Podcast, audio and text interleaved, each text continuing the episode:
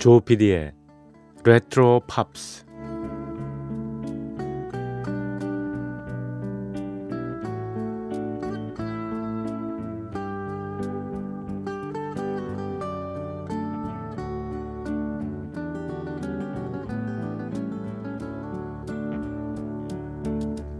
여러분 안녕하십니까? 엠비씨 표준 에프엠 조피디의 레트로 팝스를 진행하고 있는 엠비씨 라디오의 간판 프로듀서 조정선 피디입니다.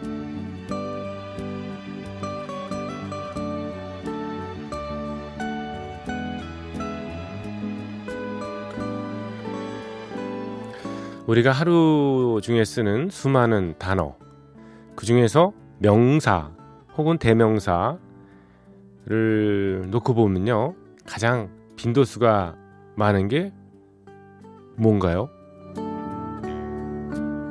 오래전부터 사람이 쓰는 말 중에서 제일 어, 자주 예, 입에 올리는 것은 예, 나라고 합니다. 나, 아이죠.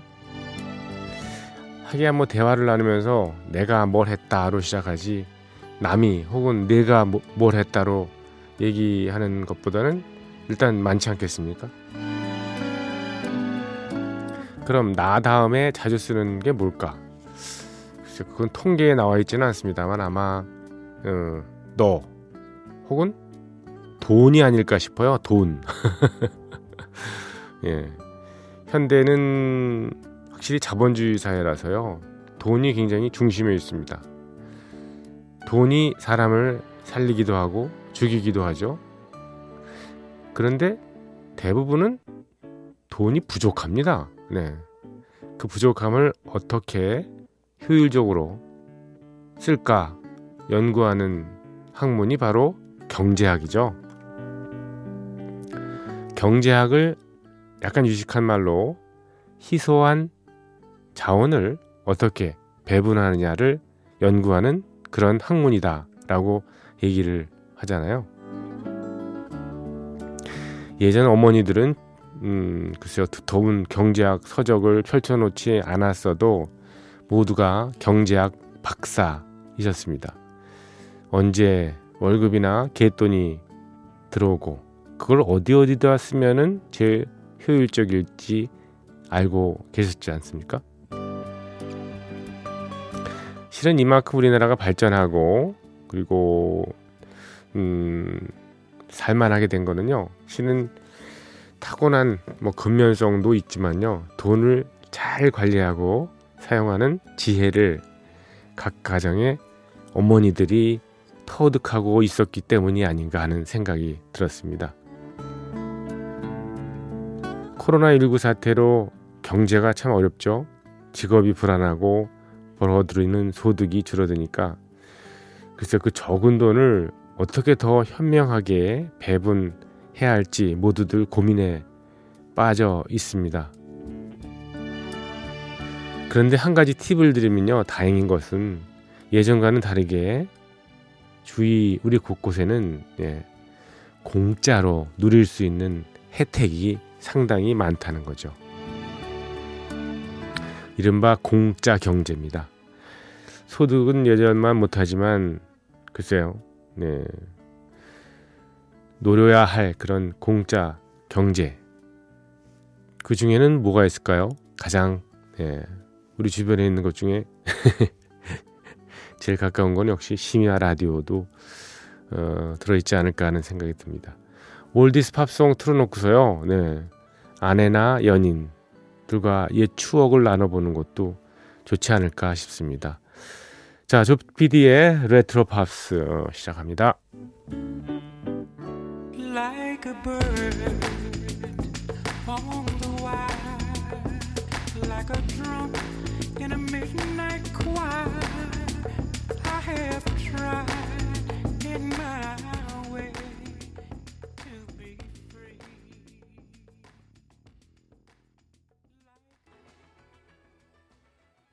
네, 조피디의 레트로 팝스 오월 이십육일 화요일 순서 시작했습니다. 첫 곡으로 에런 네빌의 노래였었죠. 네, Bird on the Wire. 네빌 브라더스의 예, 이름으로 발표된 예, 그 앨범에 수록되어 있는 곡이었군요. 예.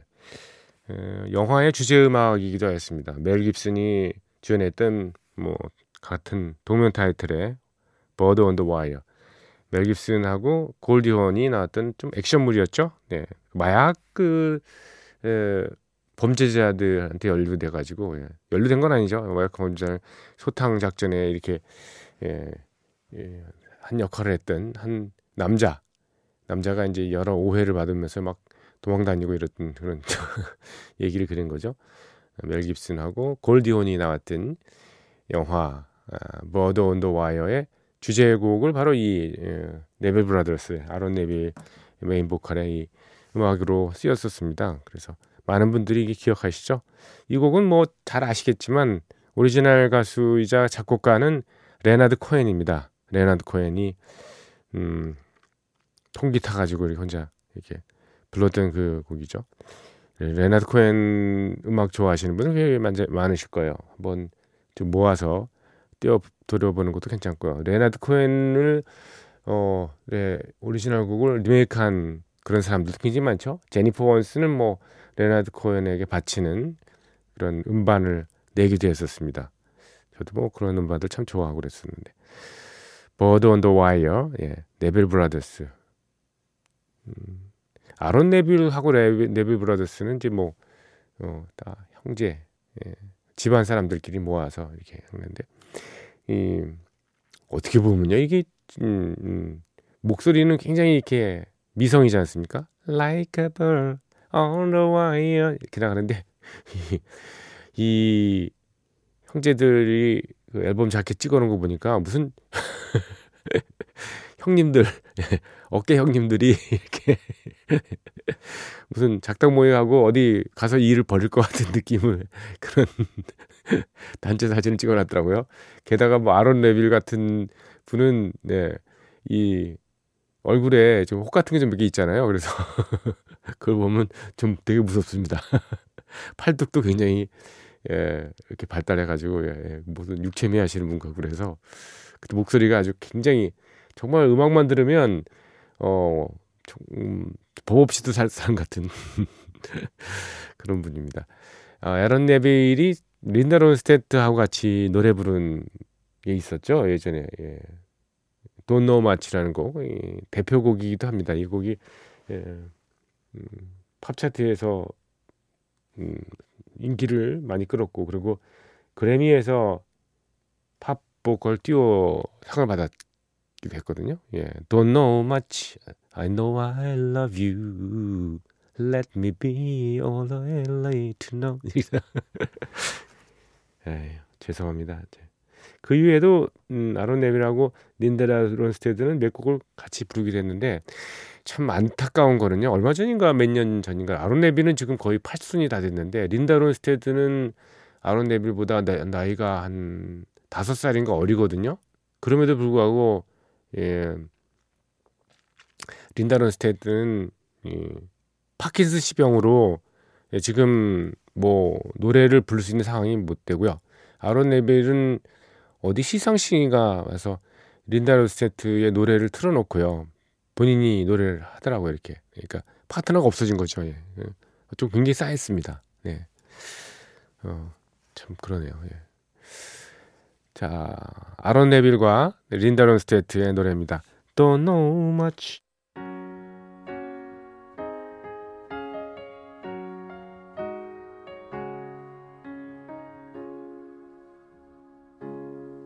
Look at this face.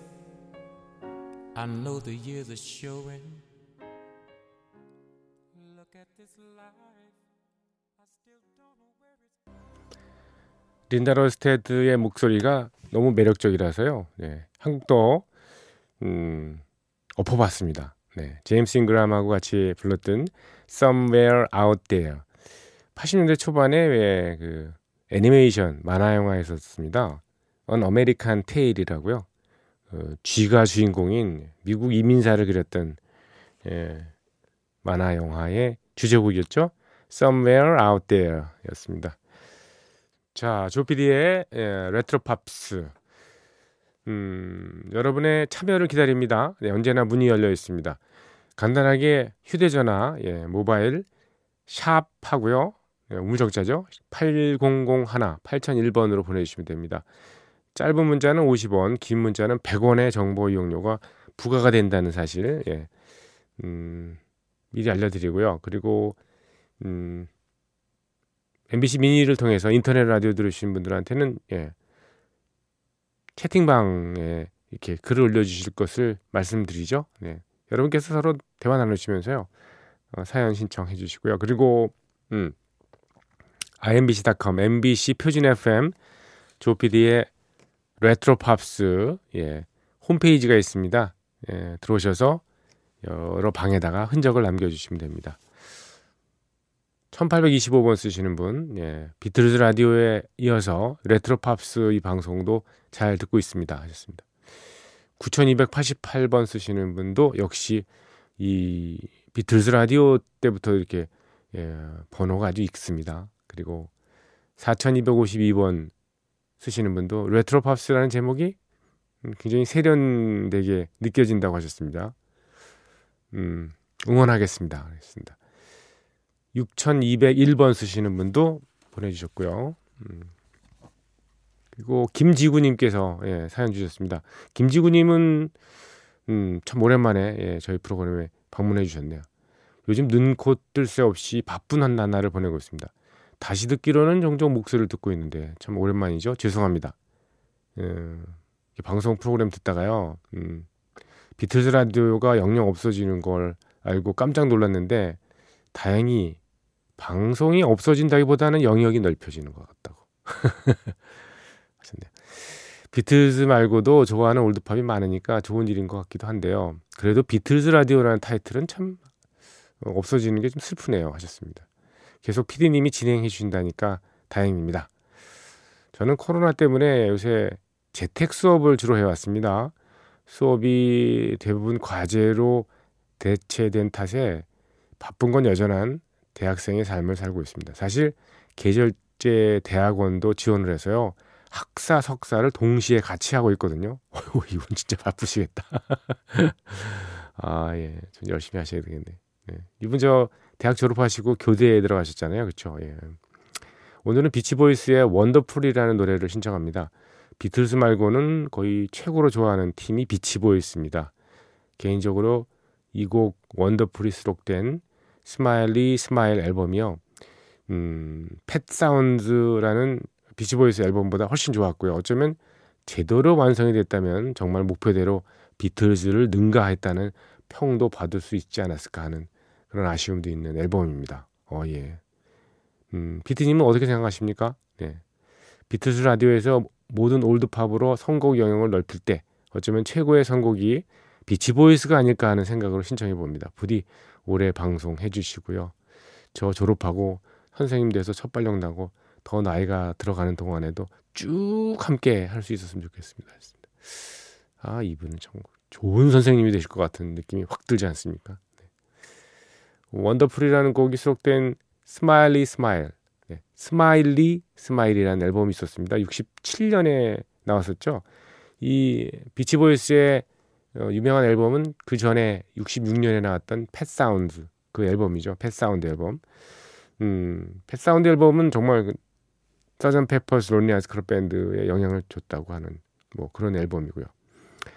이 스마일리 스마일이라는 육십칠 년에 나온 앨범. 스마일리라는 말은 그 스마일리라는 말이요, 왜 그 스마일 상이 있잖아요. 그, 그 얼굴에다 얼굴을 그리기 위해서 동그라미를 그려놓고 동그랗게 해놓고 그 다음에 눈과 눈 두 개하고 입만 이렇게 살짝 웃는 모습만 그려놓은 걸 바로 스마일상, 예, 그거를 스마일리라고 하는데, 예, 어, 앨범 자켓에 뭐 이렇게, 예, 웃는 얼굴이 나오지는 않아 있습니다. 네, 스마일리 스마일 굉장히 유명한 앨범이고요. 거기에 수록되어 있던 원더풀을 신청하셨는데 원더풀도 참 좋고요. 그리고 실은 팝차트에서, 예, 인기를 끌었던 곡은 굿 바이브레이션스였었죠. 예. 굿 바이브레이션스 두 곡을 다 준비를 했습니다. 그리고 음, 박상규님께서, 네, 비치보이스의, 예, 굿바이브레이션 역시 신청을 해줬습니다. 같이, 네, 예, 기왕 듣는 거, 예, 음, 베지터블스라는 노래도 준비했습니다. 베지터블스는 음, 폴 맥카트니가 스튜디오에 들어가서 예, 이 당근 있잖아요. 홍당무를 이렇게 어, 씹는 그 효과를 내줬던 그 음악으로 유명하죠. 세 곡을 이어 듣겠습니다. 비치보이였습니다. 원더풀부터 가겠습니다. She belongs there, left with her liberty, never known as a non-believer. She laughs and stays in the wild, wild, wonderful. I'm gonna be round my vegetables. I'm gonna chow down. My vegetables, I love you most of all. My favorite vegetables. 네, 비치보이스의 앨범이죠. 네, Smiley Smile 앨범 중에서 예, Wonderful 그리고 Good Vibrations 그리고 Vegetables 이렇게 세 곡을 이어 들었습니다.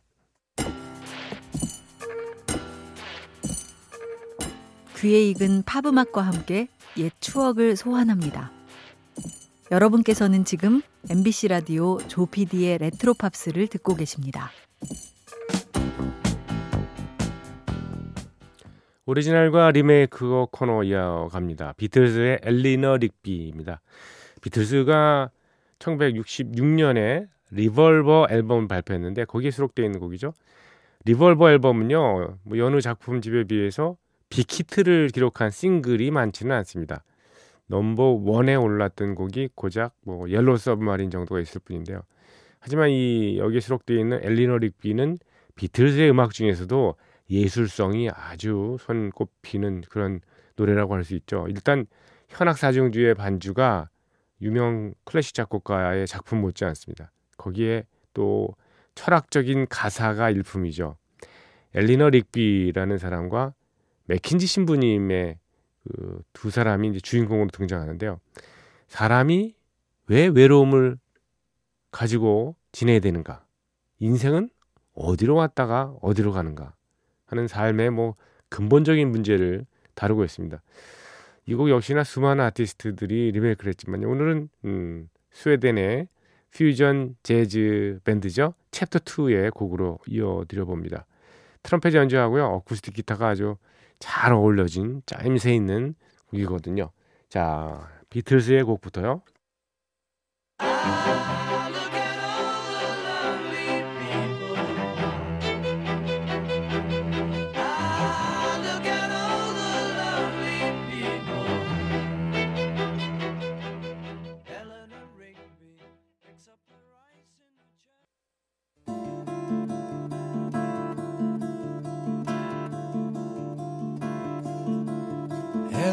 Eleanor Rigby picks up the rice in the church where a wedding has been. Lives in a dream. Waits by the window, wearing the face that she keeps. 엘레너 릭비 오리지널 곡과 더불어 챕터 이의 리메이크 버전으로 이어드렸습니다. 귀에 익숙한 올디스 명곡이 화면을 가득 채웠던 영화를 음악과 함께 소개하는 영화와 영화음악 시간입니다. 오늘은 천구백팔십오 년에 나왔던 세인트 엘머의 열정, 세인트 엘모스 파이어라는 곡입니다. 미국 명문대를 갓 졸업한 일곱 명의 대학 동기 친구들이 주인공으로 나옵니다. 사랑, 결혼, 취업 같은 청춘이 흔히 겪는 문제들에 부딪히면서 예, 저마다 성장해 나간다는 성장 드라마죠. 데미 무어, 에밀리오 에스테베스, 러브 로우, 앤디 맥도웰 같은 예, 당시의 청춘 스타들이 잔뜩 나왔는데요. 이런 스타들을 모아서 블랙팩이라는 그런 신조어가 만들어지기도 했습니다. 블랙팩이요. 천구백육십 년대에 태어나서 팔십 년대에 활약한 배우들 얘기인데요. 블랙이라는 말이요. 블랙. 버릇없고 뭐 기고만장하다. 뭐 이런 젊은이들을 뜻하는 영어 단어입니다. 어, 아이돌 스타로서 뭐 좀 싹수 없이 선배 대우를 제대로 안 한 그런 뉘앙스도 풍기는 얘기인데요. 예, 이 버르장머리 없는 그 스타들이 나왔던 세인트 엘모스 파이어 예, 흥행은 어땠을까요? 예, 굉장히 좋았다고 합니다. 괜찮았으니까 이런 화제를 나왔겠죠. 음악도 마찬가지로 큰 인기를 끌었습니다. 그중에서 존 파라는 사람이 불렀던 에, 주제곡 세인트 엘모스 파이어 Man in Motion이라는 곡 굉장히 히트했었습니다.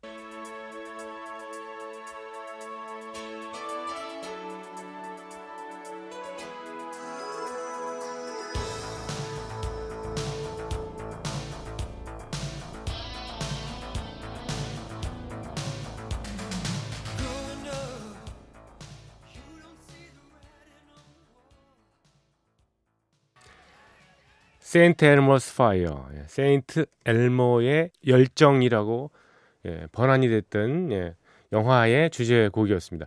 세인트 엘모는 주인공들이 아지트로 삼던 술집, 그러니까 바의 이름입니다. 원래 세인트 엘모의 불 또는 세인트 엘모의 불꽃이라는 말이 있어요. 이 자연 현상을 얘기하는데요. 번개가 치기 전에 뾰족한 피레침 같은 물체의 예, 끝에요. 잠깐 불꽃 같은 게 이렇게 생기는 경우가 있습니다. 그걸 바로 세인트 엘모스 파이어, 세인트 엘모의 불이라고 이렇게 얘기를 하는데요. 그런 현상이 이렇게 벌어지면 바로 도망가랍니다. 왜냐하면 곧 번개가 칠 거니까, 벼락이 칠 거니까 이제 그런 얘기가 있습니다.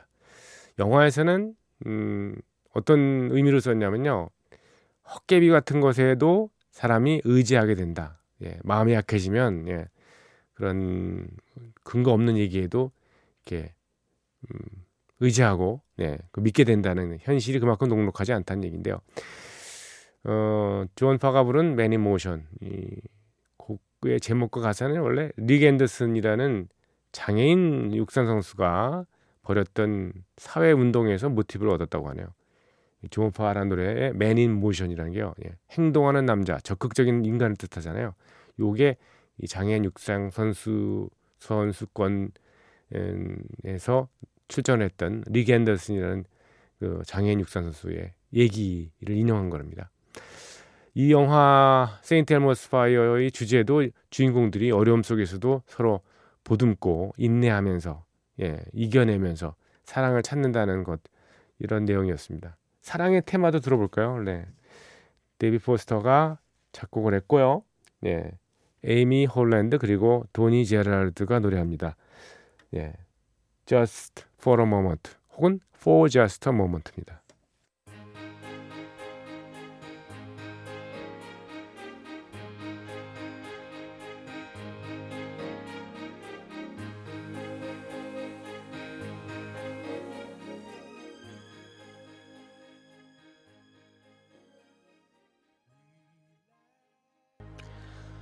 영화 세인트 엘모의 예, 열정, 예, 세인트 엘모스 파이어를 예, 주제음악과 함께 사랑의 테마도 들어봤습니다. 멜로디가 굉장히 익숙한 이 음악은 음, 말씀드렸다시피 데이비드 포스터가 예, 만들었습니다. 데이비드 포스터 하면은 시카고부터 시작해가지고요. 위트니 휴스턴, 뭐 마이클 잭슨, 셀린 디옹, 토니 브렉스턴, 얼스 윈드 앤 파이어 같은 많은 뮤지션하고 함께 활동했던 예, 그런 작곡 작곡자이자 편곡자야 프로듀서죠. 캐나다 출신의 예. 저는 이 데이비드 포스터의 음악 중에서는 어, 나탈리 콜하고요. 예전에 있었던 그 나탈리 콜의 아버지가 노래했던 넷 킹 콜이 노래했던 Unforgettable이라는 노래를 함께 이렇게 예전 거 음원하고 새로 부른 나탈리 콜의 노래하고 같이 믹싱을 한 콜라보레이션 시킨 그 음원이 그렇게 좋더라고요. 음원이라 그러니까 이긴데 그 노래가요. Unforgettable이잖아요. 그게 예. 데이비드 포스터의 답 작품입니다. 그게요. 작곡은 물론 아니고요. 제작과 편곡 이런 걸 다 예, 데이비드 포스터가 했거든요. 그래서 어, 그 음악이 아주 마음에 든다는 말씀을 드립니다. 자, 내일 이 시간에도 영화와 영화 음악으로 이어 드리겠습니다. 오늘 끝곡은요. Unforgettable 데이비드 포스터의 프로듀서 그리고 넷 킹 콜, 나탈리 콜의 음악 들으시면서 여러분과 작별합니다. 한 시간 동안 들어주신 방송은 조피디의 레트로 팝스였습니다. 고맙습니다.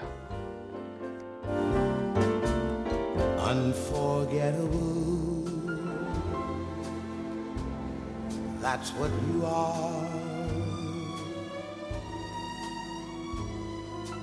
Unforgettable